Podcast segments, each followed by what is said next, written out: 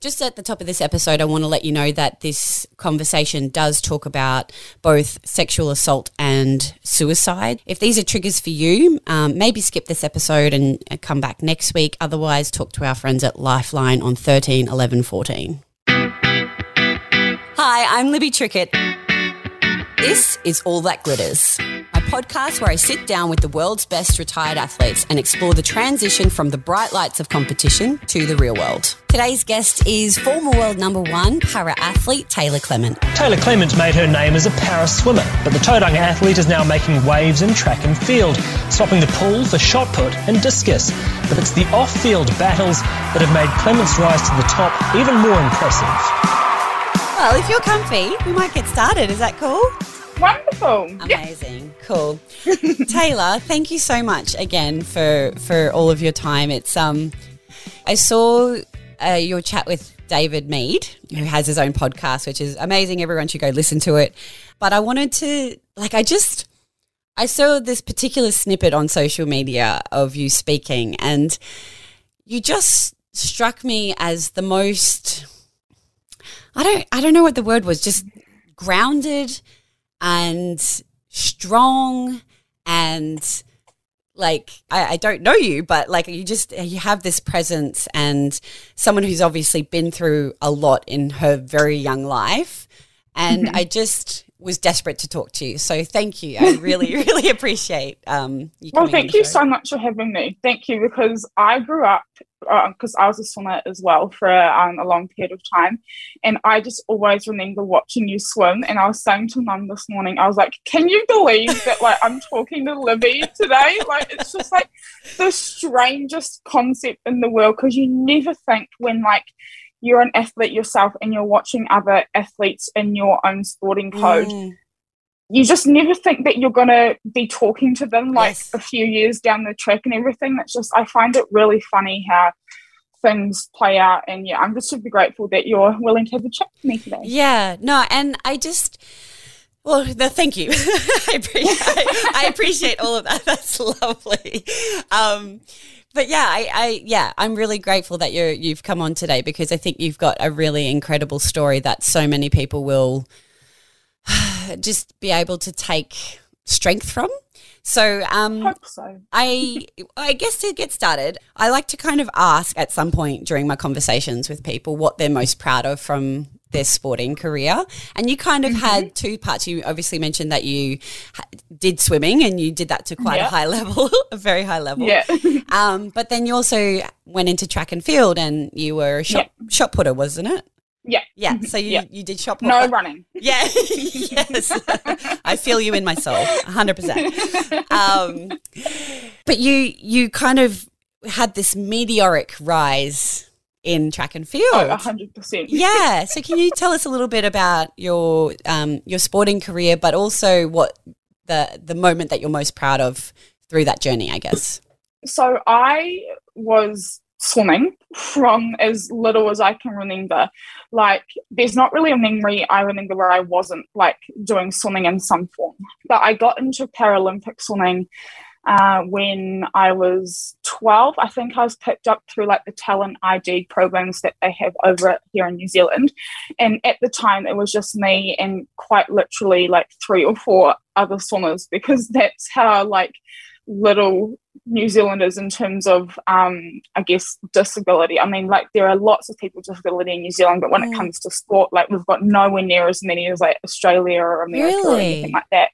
Yeah, there was like at my first talent ID camp I went to, there would have been about five of us. Wow. Um, there, there were more like there were more coaches and like medical staff than there were swimmers. It's amazing. Which just makes me laugh. It actually makes me laugh so much. But anyway, um, so I went to my first New Zealand Opens. Um, so we've got like in terms of national swimming competitions, we've got um, NAGs or New Zealand age groups. So that's when you swim and compete against your age group. Mm. Um, and then we've got New Zealand Opens, which is when it's just an open category. You've got no um, age or anything. You're just swimming against everyone else. And so that's the one that the Paralympic athletes went to. And I was going to New Zealand Opens from the age of about 13 or 14. Wow. So I was super, super young.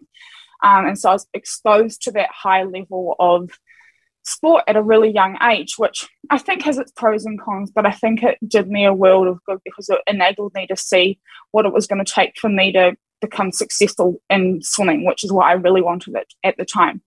Um, my first international competition was over to Australia, and we competed at the, I think it might have been the New South Wales State Champs oh, in awesome. Sydney. Yeah, it would have been in Sydney, and we were at the Sydney Olympic Park, and I like I just, I just remember getting into the swimming pool, and I was like, oh my god, I've made it, I've made it, I'm here. I'm at the Sydney Olympic pool. Yeah, yeah, I was like, oh my god, this is it. This is like the peak. This is the pinnacle. Mm. Um, and bearing in mind, I was 15 then, so yes. it definitely wasn't the pinnacle. But at the time, I was like, oh my god, I've made it. Like yeah. I've literally made it. And you see all these like people that you see swimming on TV around the pool, and I was just like, hi, like, mm. hi. amazing, so excited, and like I think I just have one of those personalities where I just say hi to anyone. I've mm. always done that. And so I think people thought I was like weird or something because I just go around the pool going, hi, hi, hi, hi, hi. um, but oh well. I love that. Um, That's great. So that was like my that was my first kind of taste of international competition. Um, and then my main pinnacle um, international competition was the Pan Pacific Games over in LA in 2014. Wow. Um, so that truly, at the time, like it just, it still shocked me how like a little old me, little old Taylor could make it to this sort of level of racing. Mm um, in competition. And it just, I mean, I did absolutely horrible. Like I was, because I was a 400 meter freestyler and 200 and I, like I did other events, but those were like my two main ones. And I was like five seconds off my 400. Oh no. Oh. and like, it, I mean, I was, yeah, I would have been 50 15 or 16 around that time and it just broke me it oh, absolutely broke yeah. me i was like oh my god this is so embarrassing like how did i not pb here and like you know when every time you hop into the pool you just want to get a pb especially when you're young yes. especially when you're like just young and you're like okay i'm going to pb every single race and i was a really good trainer like I was always like nailing my threshold sets and everything. But when it got to racing, because of my mental health, which I guess we'll get to mm. um, in a bit, like I just for some reason, I just couldn't pull it together in the swimming pool, um, which was heartbreaking for me. And I can send you a picture if you like, but I was probably at my heaviest at Pan Pacific Games because I was struggling with an eating disorder. Mm. Through that time as well. And I look back on photos and I'm like, holy shit, yeah. what the hell? Like, I just don't, I don't understand how no one, like, not even one person saw what was happening. Yeah. Not that I was forthcoming about what I was going through, but I just don't know how no one saw it. yeah, but like no one checked in on you. Now, but like it's quite yeah, it's um yeah, I have a few stories about being um in swimming and um, one of them is probably so we had this thing over in New Zealand called carding. It's a carding system, and it's essentially, I guess, like being a professional athlete. Mm. So for swimming, you hit a certain time and you start getting paid to be a full time um, swimming like person, awesome. swimming person, a full time training. Um, and so it differs. It differs a bit from being in the Paralympic sport to able-bodied sport. Um, and that's something that always bothers me a bit because here I was at, at Pan Pacific Games, um, getting like fourth and fifth. Like, I mean, it's still good. I didn't medal, but like fourth and fifth is still yeah, pretty bloody good absolutely. at a Pan Pacs. And here I was not getting paid mm. or not getting any assistance. I had to fund my whole trip over there. So, not getting any assistance or anything. Um, and then there were people in able bodied sports who weren't even in the top 100 in their sport and getting mm. paid. And so, to me, in my little young mind, I was like, it just doesn't make sense. No, hundred um, percent. That does not make sense.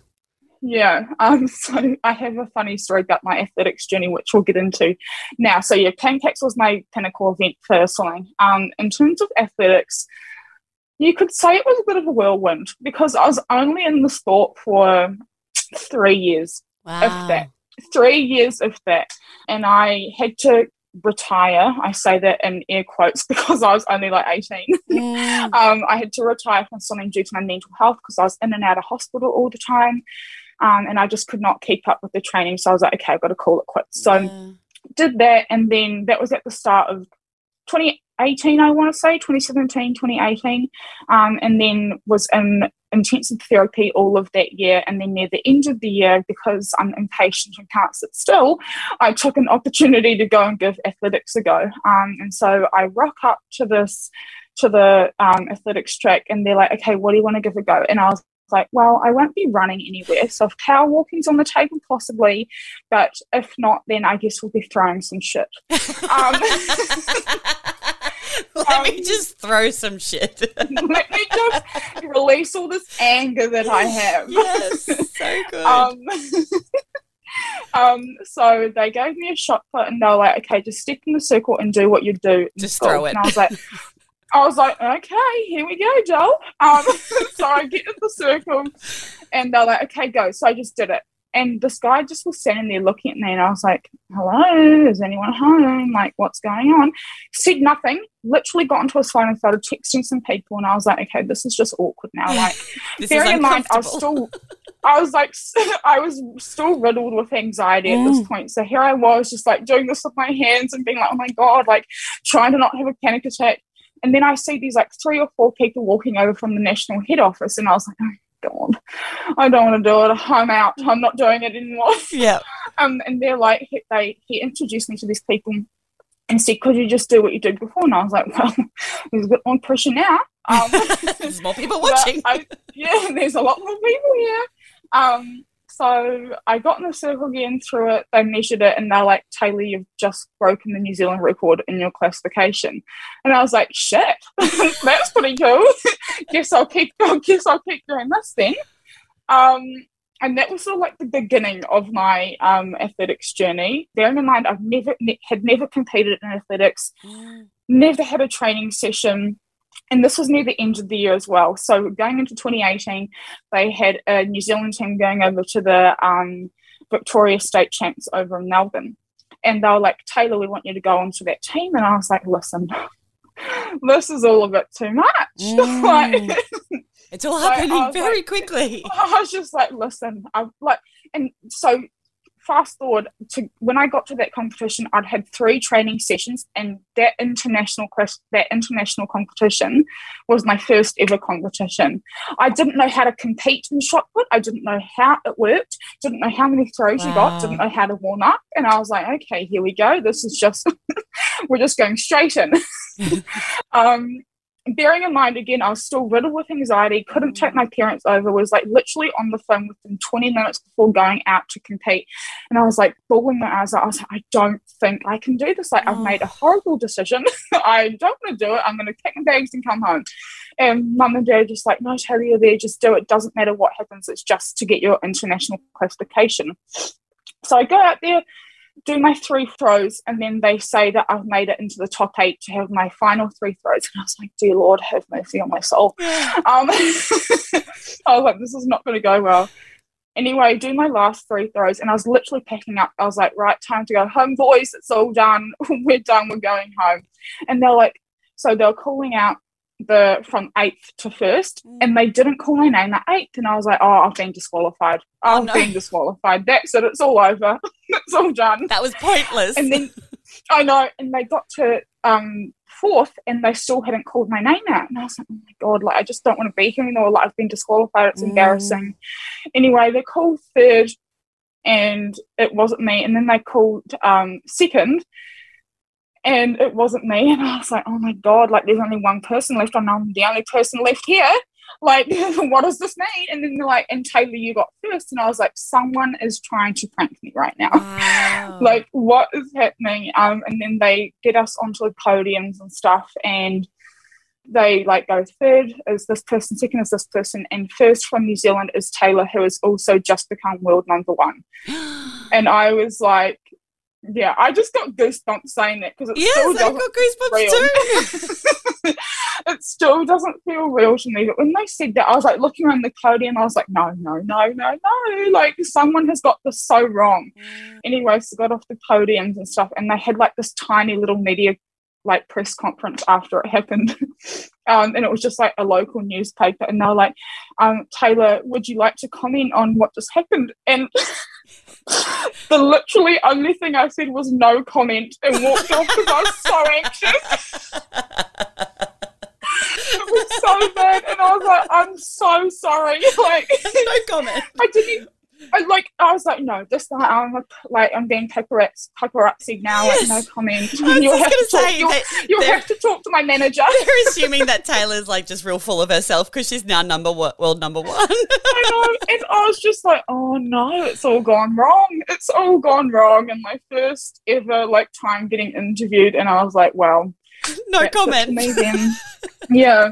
So that was my first taste of competition. Mm. fast forward to that time again the following year in 2019 it was new zealand um, nationals and it was the qualifying event for worlds um, had had a really really bad training like weeks leading up to it had a fallout with um, one like a coach so I had to change coaches two weeks out Oh, wow. wasn't getting anywhere near my personal bests, like anywhere near them um, in the competitions leading up to it. And I literally got to nationals and I was like, well, there's only so much I can do from this point. Anyway, did my throws, ended up qualifying for worlds well beyond the standard and breaking the world record um, Wow. in that competition. And then a few months later, I got injured, and there were some other things happening within the sport that I just wasn't willing to put myself through. And so I called it quits, and here we are today. Wow. what a whirlwind. So a whirlwind to say the least. Yeah. yeah, that I find that really fascinating because like I've always dabbled with the the idea of, you know, going into some other sport and you Yeah. know, wanting to be successful. I think we all else. have. Yeah, yeah. I yeah. think most athletes do. They're like, mm, they look good doing it. Maybe I could look good doing it too. yes and like i think it's that internal uh, that drive to to improve and that that 100%. Challenged physically to Yeah. like push And yourself it never leaves you either. Yes. It never leaves you. so to any athletes thinking it will calm down once you retire, it won't. yes It won't. It will stay with you forever. forever yeah absolutely Yeah. gosh what an, an incredibly Mm-hmm. i mean flash in the pan in a way but like yeah. like incredibly successful flash in the pan that you could Mm. have you know ever dreamt of really I was to say, I forgot to say my most proudest moment. yeah sorry yes sorry Um, let's let's go there um but you know people always ask me like if you had asked me when i was like a 15 16 year old girl i had a vision board up on my wall and on it was world number one world record holder and everything. So my vision board came true just not in swimming in a different sport. Mm. and at at the age of 15 and 16 17 like that's literally all i wanted. All i all i saw success as was being at the top being at the top getting gold medals getting world records being world number one but when it happened and i was also in a more mature mindset as well having gone through everything i had gone through up until that point and being on the recovery journey i realized that it was never it was or would never be about being a gold medal um, winner or how many world records you had to your name or um, how many world number ones you had to your name. But um, I think my proudest moment was definitely when it's going to sound a bit cheesy, but when I decided that enough was enough with athletics and I wasn't willing to put myself through all the pain and trauma again of being an elite athlete.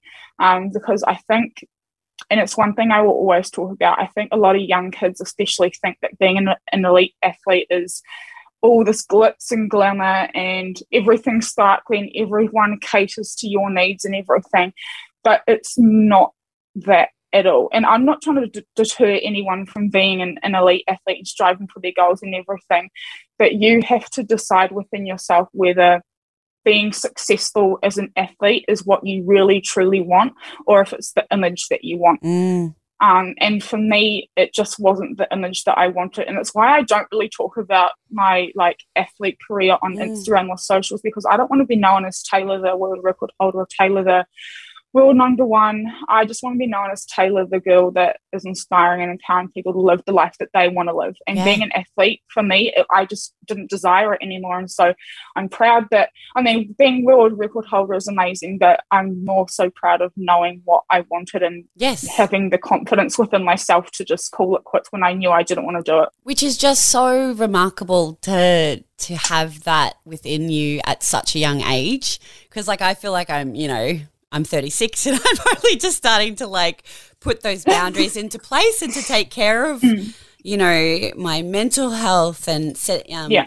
yeah, putting those um, fundamentals into my life that you know will Yeah. allow me to thrive in the best possible way. A But hundred percent. like, I, It's never too late either. no, it's no, never too late at all. Yes, I totally, totally agree. But I guess I kind of wanted to take you back to the start then.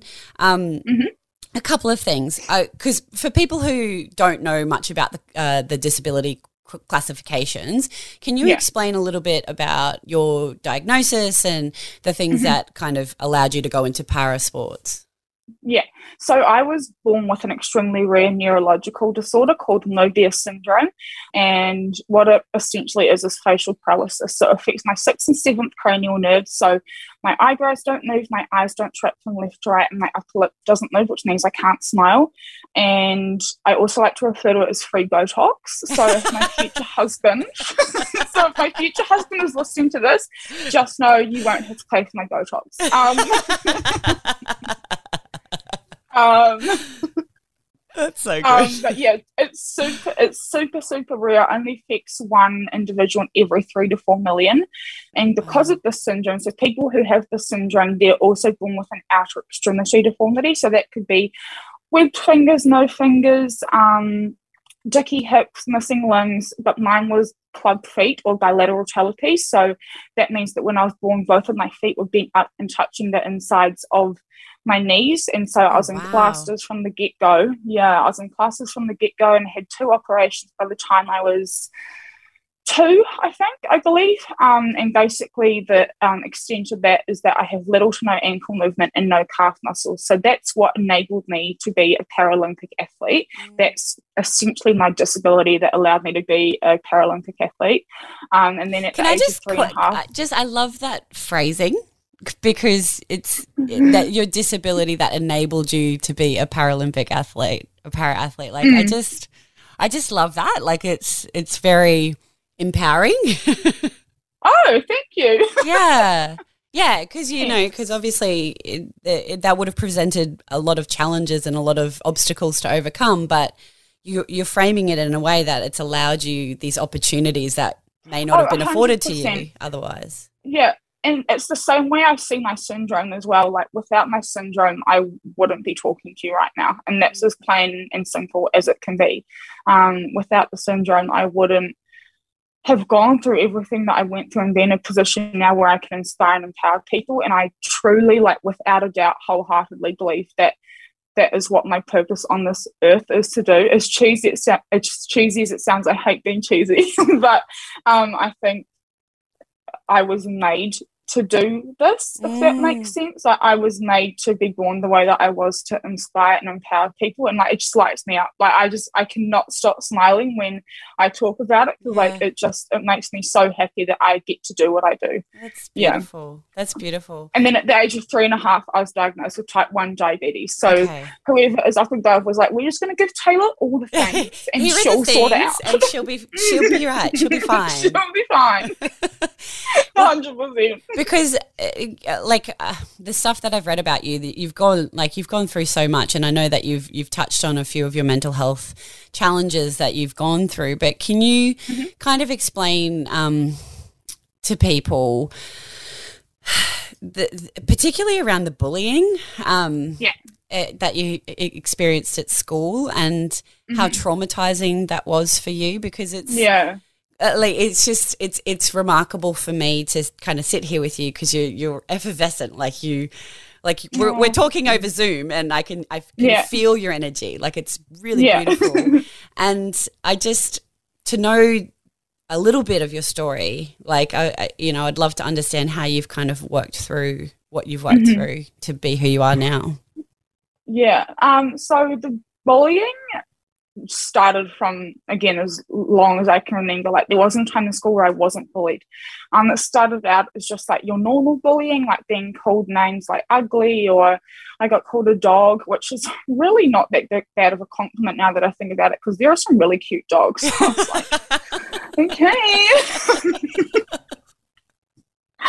Um, but yeah, got called like some of the names I can't even remember, but I knew they were there because they made me cry. Yeah. So they must have been hurtful. Yeah. um, and then um, around the age of eight or nine is kind of when it started to escalate. So I got excluded from things. People like people told other people to not be friends with me, and vice versa. and um, I'd walk into a classroom and I would have to like find the desk that was like at the furthest away, like in the furthest corner, everything, because no one wanted to sit by me. People would even like drag the desk all the way back, so I be like sitting right at the back.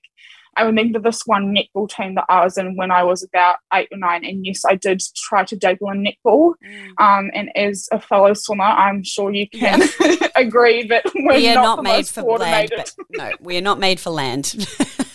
we a hundred percent aren't.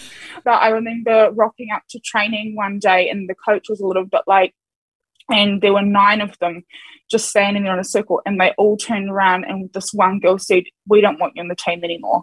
Oh. And I was like, "Well, I've paid for the seat. Well, my mum's paid for the season, so you're stuck with me." But mm. um, yeah, so that um, that happened, and then uh, just after after my 12th birthday, I had a really invasive surgery that was supposed to be able to make me smile. So they took um, tissue from my right thigh um, and implanted it internally up into the sides of my face. So the idea would be that when I'd clench down, I'd be able to lift up the corners of my mouth and quote unquote smile. Mm. Um, and the surgery was unsuccessful, obviously. Mm. um, but I was like, the swelling that I had in my face was sometimes I look back at photos and I'm like, how was that me? Like, how mm. was I that small and had all that swelling?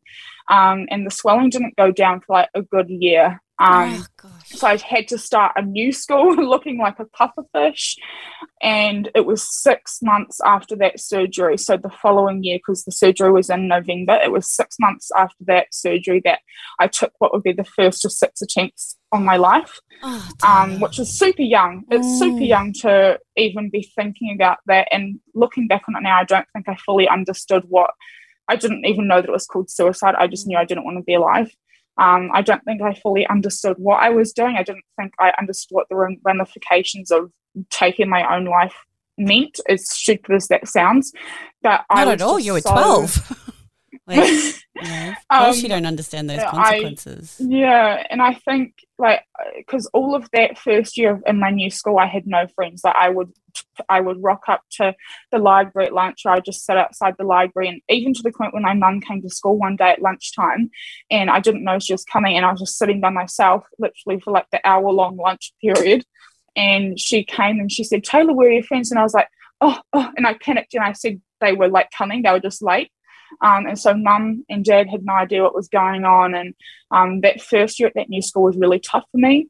Going into that second year, um, I made some friends because, you know, mum would come into school each year and like give the speech about how I was born with what I was born with, which at the time I hated. I yeah. absolutely hated it, but I can understand why she did it now, like looking back. yeah. um, and made a few friends here and there. They weren't like looking back, they weren't really my friends, but I just so desperately wanted to be part of a friend group that I was kind of willing to just let everything slide. And that was the year where for my birth, so at especially when you're like young girls in school, you always make a big deal out of like birthdays and mm. stuff. And like I always, always, always participated in the other girls' birthdays. So we would all bring like balloons and cakes and like we'd have like a shared lunch for lunch and everything. And my birthday's in September, so near the later um, part of the year. And so I was super excited that my birthday was coming up. I was like, oh my God, I have these friends that, and like I just was so excited to get to school, literally ran off the bus um, and got to school and no one said anything. And I was like, oh, maybe they're going to surprise me or something or whatever. Um, and these two girls came in after me and they said, oh, happy birthday, Taylor. And they gave me a half eaten chocolate block. And, you know, when you get that feeling in your throat where you mm. feel like you're going to cry and you're trying to hold it back, that's what I felt because I was like, these girls are supposed to be like my friends, Mm. um, and I just feel like they hate me, and um, they they like nothing happened for the rest of the day. So I got no balloons, no cake. I was mad, very angry. Mm, yeah, understandably.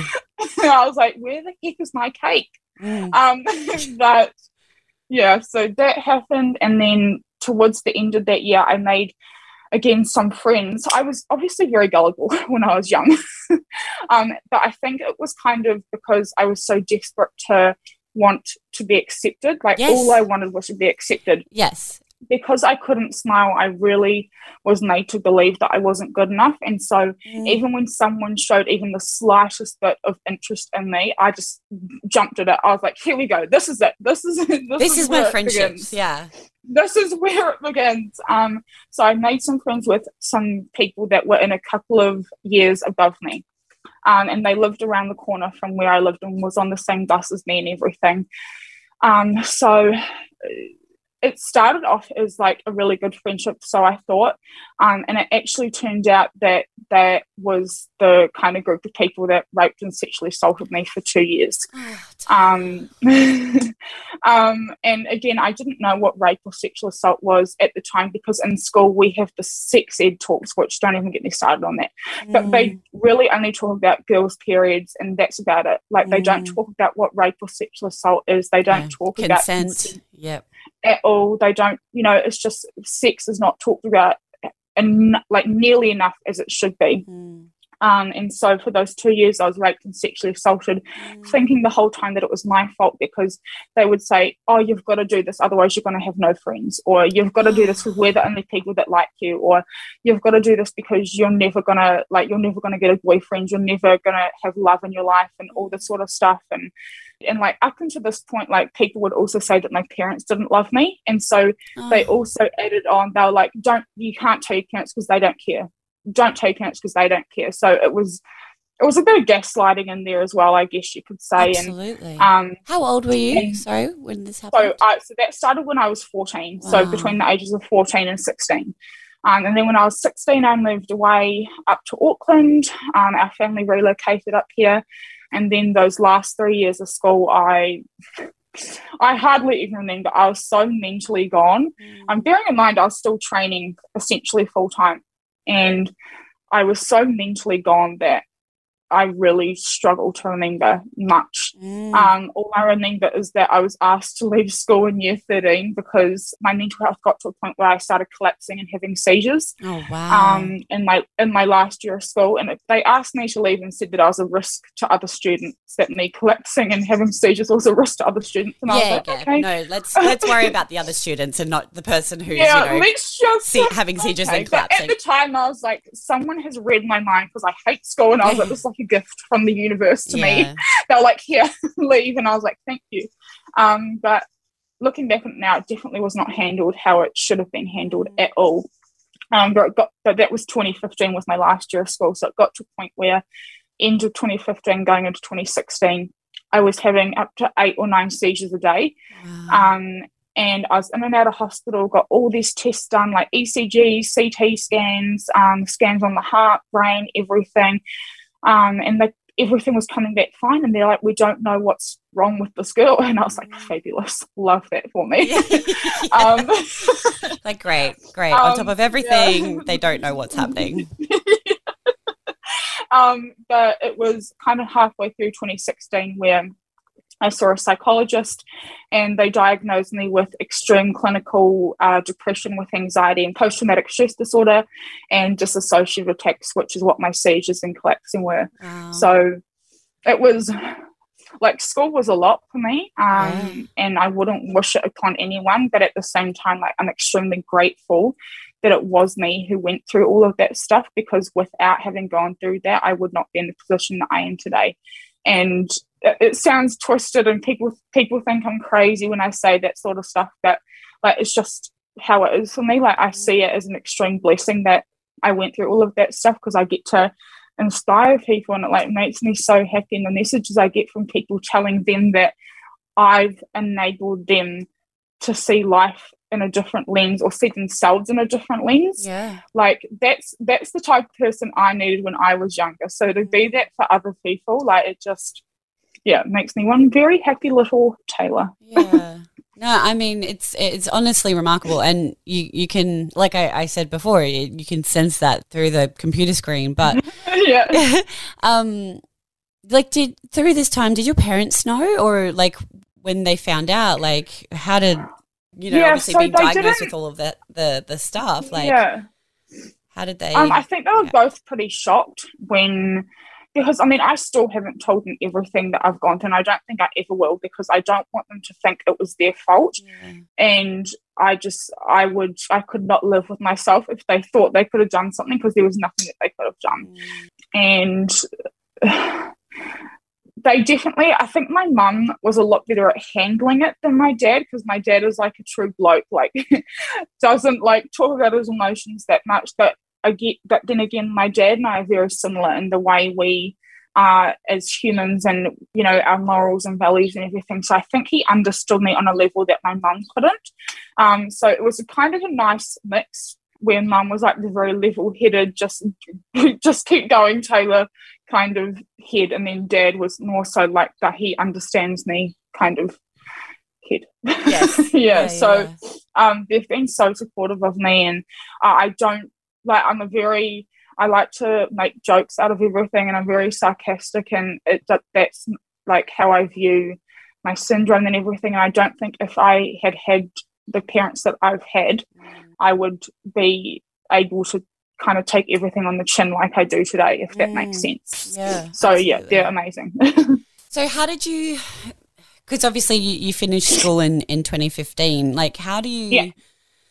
And oh, I just it, it it blows my mind that you you've gone through all of these just incredibly traumatic things through school and like some of the worst things that people could possibly go through, and yet during this time you were still training. You know, like you're Yeah. still turning up to training and you're still yeah. you know, trying to compete for Australia, uh, not Australia. You're from New Zealand. We'll claim you as Australian because that's what we like to do. Okay, love that. I'm now an honorary Australian. Honor, honorary Aussie, exactly. Um, like you, you're going through, yeah, just some incredibly traumatic things, and yet you're Yeah. still. It was that like an escape for you in a way. oh 100% yeah. And because swimming was the up until that point was the only constant thing in my life, and so Mm. in my head, I was, I was like, if I give up swimming and this routine that quite literally is my life, because I don't think people understand if they're not a swimmer how time consuming being a swimmer is. Mm. Um, it's not just like a kind of go to training and then leave and like you forget about it. Like it's with you twenty four seven. Yes. Like you're never not thinking about swimming Yeah. um, even when like you're going to sleep, you're like, okay, got to set my alarm for this time, and you go to sleep thinking about it essentially. Um, and so because it was such a huge part of my life, I was like, okay, I've got to at least keep this going. And I was getting into the pool and lasting about 20 minutes and having to get out because I was just so exhausted. And I look back on it now, and while obviously my coaches didn't know what I was going through, but I think they thought I was like being lazy and just didn't want to train, but because they didn't know what I was going through either. Mm. And so I was like only lasting about 20 or 30 minutes in the pool, like literally the warm up, and I'd, then I'd get out and just leave or like go have a cry on the side of the pool Mm. like put my towel over my head and go cry or whatever. And because I had diabetes as well, like my blood sugars were just so all over the place, and so that hindered my training as well. Um, and so the last couple of years in swimming were not great for me, but I'm still grateful that I continued with it for as long as I did because. Again, it's just about that consistency and Yeah. resilience. And although I was kind of like drowning in so many other areas of my life, I was still, I guess, afloat within swimming just just had my head above the water but um Yeah. Yeah. Yeah. And it's that kind of sense of I- a positive identity for you as Yeah, well because you, yeah, you were good at it, you know. That that's something. Yeah, that- a hundred percent yeah, definitely. Is nice, but also hard. yeah, definitely. So, how did you? So, when you made the decision that sport was not who you wanted to be, hmm where how where do you start? Like because you've obviously you yeah like we said you've gone through all of this experience all of these traumas. You're you're essentially starting again right? Because you kind of yeah you finish school you finish sport finish swimming start yeah. athletics finish athletics yeah and then you've uh, you've obviously have to have had to process so much of those experiences yeah. as well where do, mm-hmm. where do you start to take the next steps? How do you start to take the next steps? Yeah, so it kind of, and I want to preface what I'm about to say by saying that my recovery journey was not easy at all. I don't think mm-hmm. anyone's recovery journey um, is easy. I think it takes a lot of strength and willpower and resilience and determination and diligence to get yourself to a place where you're not in a dark space anymore. And I don't think I don't think the journey or recovery, I say recovery journey, but it's more so just a journey, really, in my eyes. I don't think the journey ever stops. I think um, as, as so long as you want to be happy and fulfilled and abundant in this life, I don't think the journey ever stops. And that's for anyone, not just people who deal with mental health issues. Um, but for me, I finished athletics, and because the one of the reasons I finished was because I felt my mental health going downhill again. And I kind of sat myself down and just said, okay, you've got two options basically. You can either listen to what the specialists say and then saying that I'm never going to have independence again. I'm going to have to live with my parents the rest of my life. I'm never going to be able to drive. I'm never going to do this, never going to do that, blah, blah, blah. Or I can take my life into my own hands deal with whatever comes at me because I've already been through so much. I can get through anything mm. and just go with it. You know, like these are the two options either listen to what other people say about you, which you've done for your whole life, or start focusing on what you want to do with your life. Use what you've been through to not only impact yourself, but to impact others and just see how it goes because I really had nothing to lose. And so I yeah. obviously chose the latter because we're sitting here today. Yeah. Um, that it was quite an easy option for me for some odd reason. I just I just had this voice in the back of my head that was just going like choose that option, choose that option, choose yeah. that option. And so I was like, okay, here we go. Um, and then I became obsessed with like self development and everything, and um, I think that really helped as well. Um, I mean, there are worse things you can be addicted to. Yes, um, but much worse things. um, and I probably oversaturated my brain a bit too much. But that journey now has just never stopped. Like I'm always constantly getting better and always finding new parts of myself that I can improve. And um, I don't think we're ever at a point where we're fully satisfied in who we are. Otherwise, what would the point being being alive? You know, mm. I think we're like you can always be happy, you can always be confident and stuff. But as so long as you're like just constantly improving, constantly doing that one percent every day, then you'll be sweet. And like even this time last year, I look back at this time last year, and I thought I had it all. Mm. at this time last year, I was like, there's no way I can top what I'm doing now. And now I'm sitting here, and it's just like if I thought that this time last year what am i going to think this time next year? Yeah. You know and it's just you you're in you're always in a situation where you don't think you can top it and then you find yourself in another situation or you've overcome another hurdle and you're like oh my god okay we can keep going. And i think that comes from my athlete background as well and yeah. i was just um, going to say your your mindset is like 100% athlete like just yeah. finding the one percenters like even just that language. Yeah. I'm like yes yeah I, I, I also think though it comes and again, I think swimming is a was a real help for me because I think there are lots of sports in the world that can help me mentally, but with swimming, you've got that consistency and that you've got to show up. Mm. You know, mm. you can't not show up. I think there are some other sports, and I'm probably being biased here, but there are probably other sports where if you miss a day or two, it's not a big deal. But You're talking about team sports, aren't you? Team sports where you can hide amongst the team. I mean, we're not making it about individual sports versus team sports, but really individual sports. but even in athletics, people would always say, like, do you find this training hard? I'm like, this is nothing compared to swimming. Yeah. Like, obviously, there are going to be elements of different sports that are going to be so, so hard. But with swimming, like you're doing like 50k weeks But and like, this, like this is exactly right. Like I swam for 53 seconds and I was training for 35 hours a week. oh yeah it's crazy It's isn't like, it What is it's that like about? people just don't like you've got to be a certain type of like crazy to want to do swimming and i think we are both that certain type of crazy yep. Yep. But you're so right like you swim for like even sprinters who swim for like t- like 25 seconds Yeah. they're doing like hours and kilometers in the pool and i'm like Han, why don't you just become a long distance swim? It'd be much easier for you. um, but no, in all seriousness, I think having that athlete background really propelled me in terms of my recovery from mental health. Mm. But it's also given me the stamina to like see it out, you know. And I I don't have any doubt in my mind that whatever is thrown my way, whether it be today, tomorrow, or in two years, I'll be able to get through it because I know that I have those tools in my head that I've worked so hard on to implement, and I know that if something happens, they'll be there waiting for me to help me get through whatever it is that they're going through.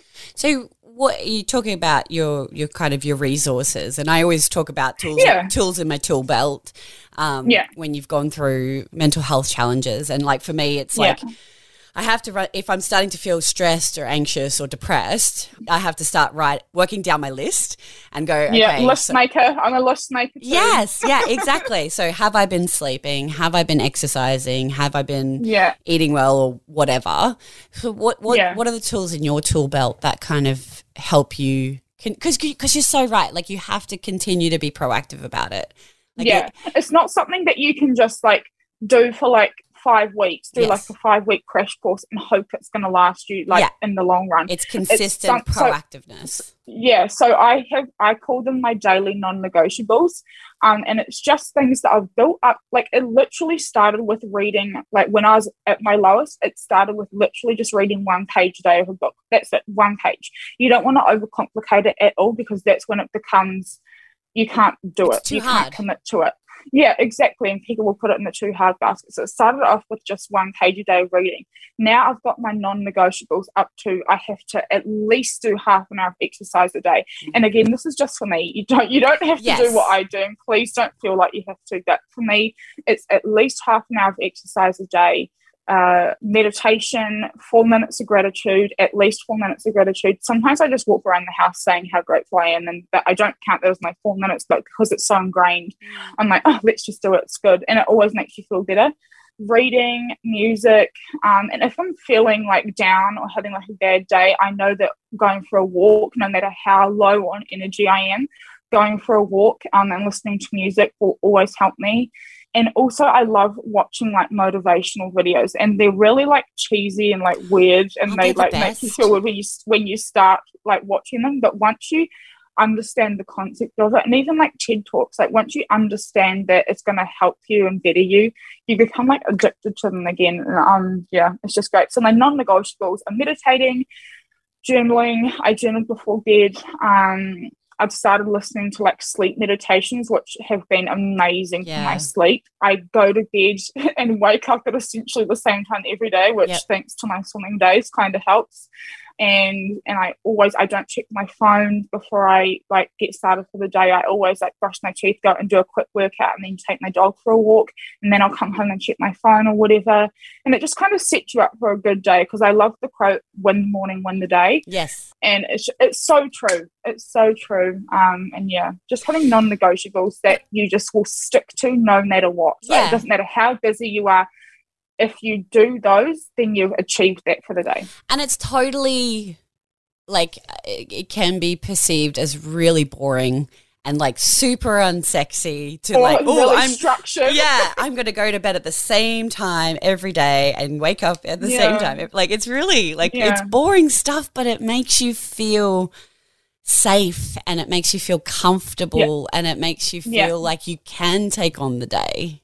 Yeah, and as long as you have those things, I really don't think anything else that happens within your day matters because you know you've accomplished those non-negotiables for the day, and it just makes you feel like you've achieved stuff, Mm. and it set you up for a good day as well. Especially the stuff that I do in the morning.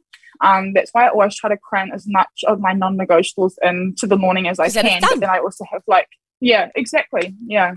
That's incredible. So, like now, what what do you do now? Because you you do um, a lot of inspirational like speaking, and and that's kind of where Yeah. where your life is taking you. How do, how are you Yeah. finding that? Is that good? Like, I mean, Um, obviously, you light up when you're you're talking about your experiences Yeah, and inspiring other people.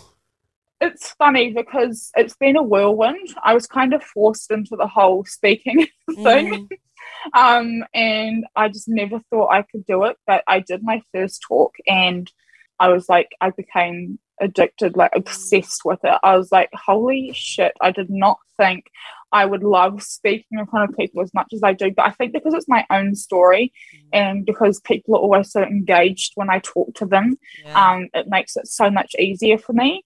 Yeah, so I'm trying to get back into my speaking because of COVID. I couldn't really do much. I did a few speaking things over Zoom, um, and I had a few things lined up in Australia before um, COVID hit. But because of COVID and like travel restrictions and stuff, that kind of went downhill. But I'm hoping to get back into that hopefully next year. Yeah. My Instagram stuff has really taken off. Like that's just still so crazy to me. Like the messages I get from people from all around the world, I'm like, holy heck. yeah. Like, it's just like the weirdest concept, but um, again, so cool. And I've got a few. I can't. I hate being this person, but I've got a few exciting things coming up that I can't really talk about yet. you I did it. being that person, but I'm that person now. You're that person. I'm that person. Taylor, own it. Own it. Love it. I love I, that. got, I hate when people are like doing an interview and they're like, "Yeah, I've got some like exciting stuff in it that I can't talk about it." I'm like, You- "Just tell us." just just Tell tell, us us what it is. But now I'm that person, so I'm so sorry. um, but yeah, so well, I'm some of the excited to hear about what they're going to be. yeah, some of the opportunities. Maybe I'll tell you after the Zoom call. um, yes, I'll Um, hear it here first.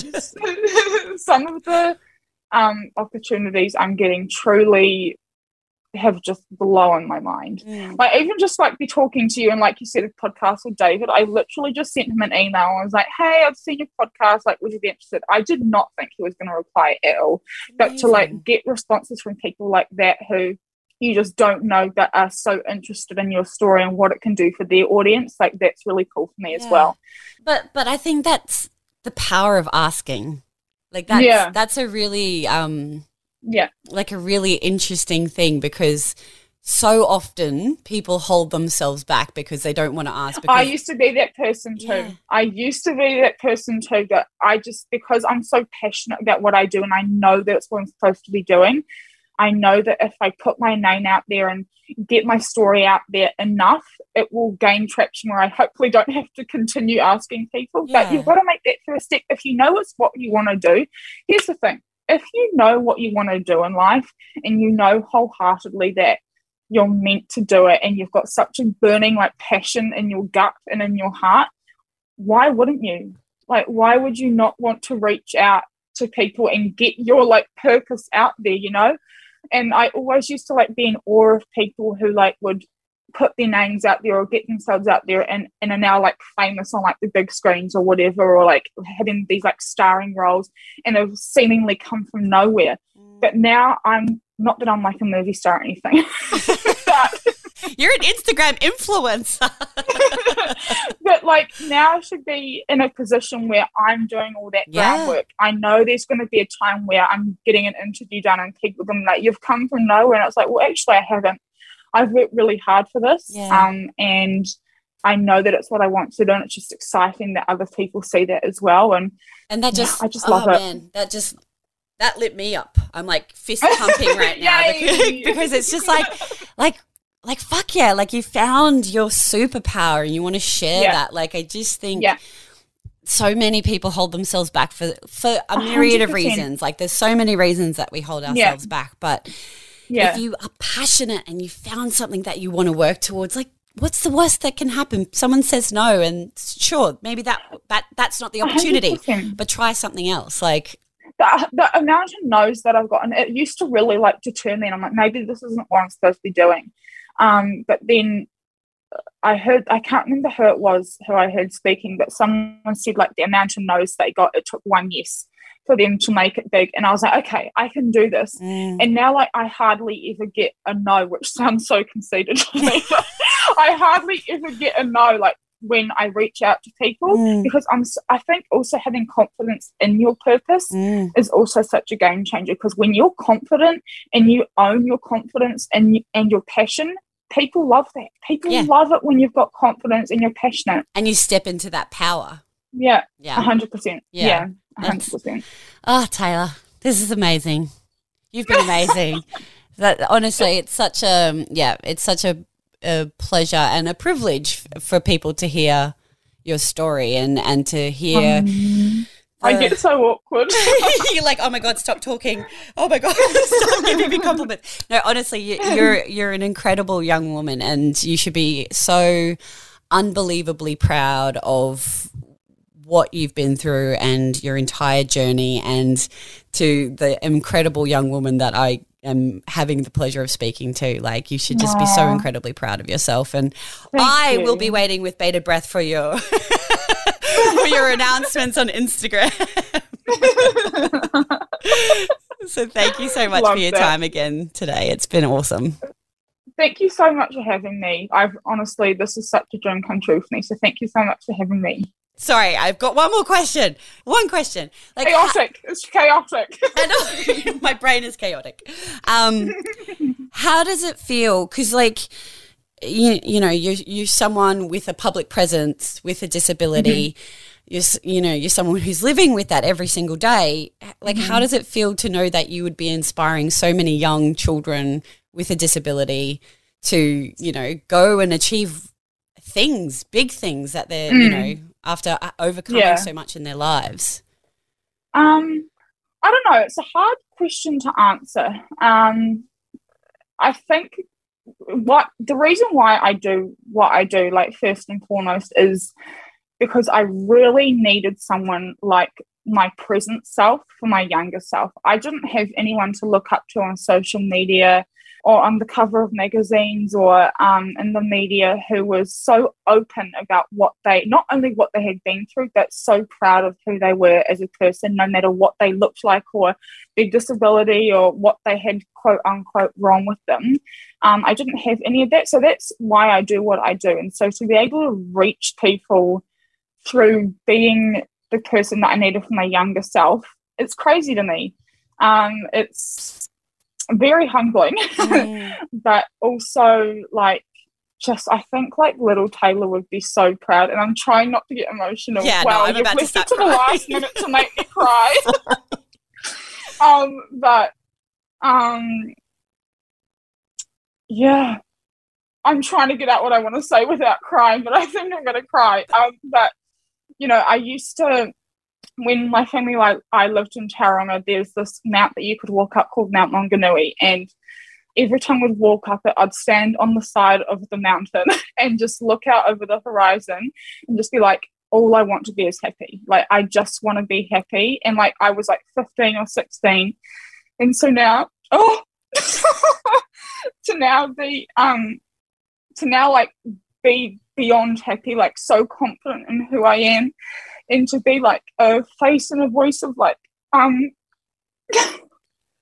wow um to be a face and a voice of like hope and inspiration for others.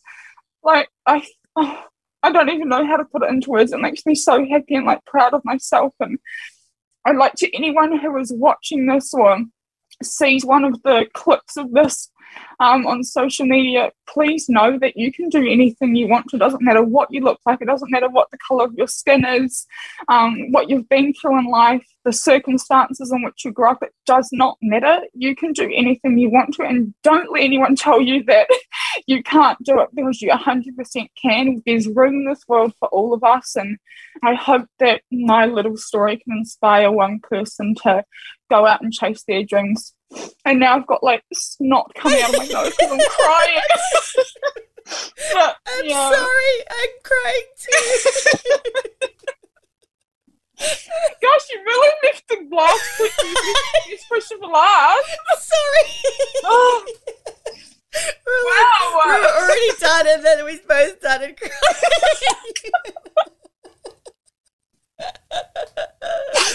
Oh my god! When I saw you start to cry, I was like, "Oh no, I'm gonna cry."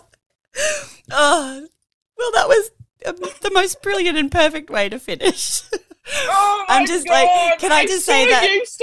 Like, I'm just, like, I'm just starting to get to know you, and I'm, I'm so proud of you. like, ah! what, a, like, what an amazing human you are. It, honestly, oh, incredible. God, like I'm got snot and I'm sweating. I know. I saw you sort of cross like, "Don't do it, don't do it," and I was like, "Oh, here we oh, that was yeah. go." Thank you. Thank you again for being so vulnerable and open about your No, not at all. Thank you for having me. Honestly, this has been such a pleasure. Don't cry again. No. Don't cry again.